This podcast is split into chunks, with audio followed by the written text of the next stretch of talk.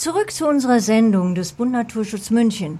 Wir unterbrechen zunächst unser Live-Interview für ein zweites Beispiel. Dieses Beispiel erfordert besondere Konzentration. Es betrifft den Bau einer Westtangente bei Landshut. Kollegin Eva Dutz wollte Licht ins Dunkel bringen, denn die komplizierte Entwicklung diverser Bürgerentscheide dort erschwert die Durchdringung und den Durchblick. Oder geht es nur mir so? Frau Kathi Mühlebach-Sturm vom Bund Naturschutzkreisgruppe Landshut hat ihn wohl, den Durchblick. Im nachfolgenden Interview schildert und erklärt sie, was sich inzwischen dort ereignet hat. Hören Sie aber ganz fix das Interview mit Kathi Mühlebach-Sturm und Kollegin Eva Dutz. Die Aufzeichnung fand vor der Sendung statt.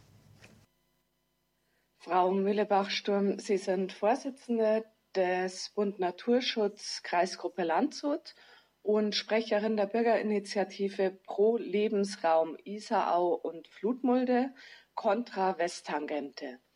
Vielleicht erklären Sie als erstes unseren Hörern und Hörerinnen, was es mit dieser Initiative auf sich hat.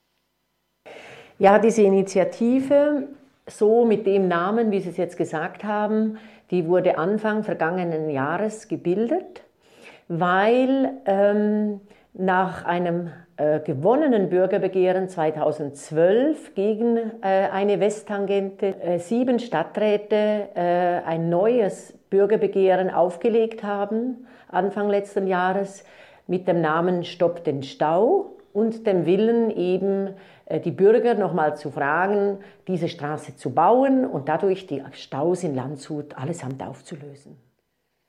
Es ist also so geplant, dass eine Westtangente das Verkehrsproblem in Landshut lösen soll. Wo genau soll sie denn durchführen? Die soll praktisch den Westen ähm, an den Süden oder Südwesten anbinden, das heißt einen Isarübergang. Man, man möchte einfach einen weiteren Isarübergang haben, damit der Verkehr nicht über die bestehenden Isarübergänge Konrad-Adenauer-Straße, Podewil-Straße, Luitpoldstraße gehen muss. Und dann gibt es noch einen kleinen Übergang, der nur einspurig befahren werden kann, sondern dass der Westen, der sich ja auch entwickelt, sowohl äh, wohnmäßig als auch oder entwickelt werden soll, äh, wohnmäßig als auch Gewerbe, äh, an, Gewerbegebiete, damit die leichter an den Süden angebunden werden. Man kann also in Landshut nicht sagen, dass der Bürger nicht demokratisch eingebunden wird und nicht befragt wird. Man hat aber schon den Eindruck, dass ähm, über dieses sehr kontroverse Thema der Westtangente sehr oft und vor allem auch sehr kompliziert abgestimmt wird. Vielleicht können Sie das für die Nicht-Landshuter nochmal erklären, wie das Vorgehen war. Also wir hatten nochmal 2012 einen Bürgerentscheid gegen diese Straße mit 54 Prozent. Wir hatten jetzt einen Bürgerentscheid, der ganz seltsam rausgekommen ist, nämlich unser Bürgerentscheid pro Lebensraum Isarau und Flutmulde wurde auch angenommen. Das ist ja das perfide. Aber es wurde eben auch dieser Bürgerentscheid Stopp den Stau für eine Westtangente angenommen, am gleichen Tag zur gleichen Stunde sozusagen. Das heißt, die Bürger wollen zwar auf der einen Seite die Au schützen, aber das Verlockende, eben tatsächlich durch den Straßenbau vielleicht nicht mehr im Stau zu stehen, war ihnen dann doch auch wichtig.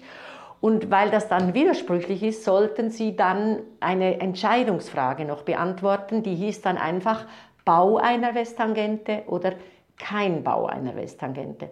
Und in dieser Entscheidungsfrage haben dann wieder, ich glaube, über 60 Prozent der Bürger gesagt, Bau einer Westtangente, was eigentlich alles widersprüchlich erscheint.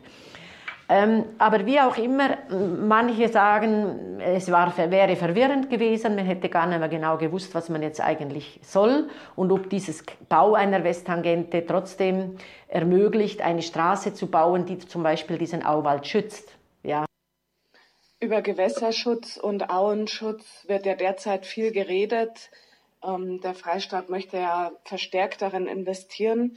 Wie passt das denn Ihrer Meinung mit der Westtangente zusammen?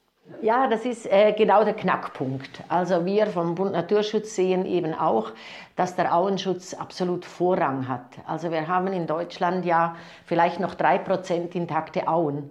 Das ist ja fast gar nichts. Und äh, es ist höchste Zeit, dass man hier äh, eher ähm, mehr Renaturierungsmaßnahmen und mehr, mehr Auen wieder schafft. Das ist auch ein Teil äh, des Hochwasserschutzes. Der Verlust der Auen ist auch ein Grund unter anderem, dass wir ähm, eben relativ schnell Hochwasserprobleme haben, wenn es starke Regen gibt.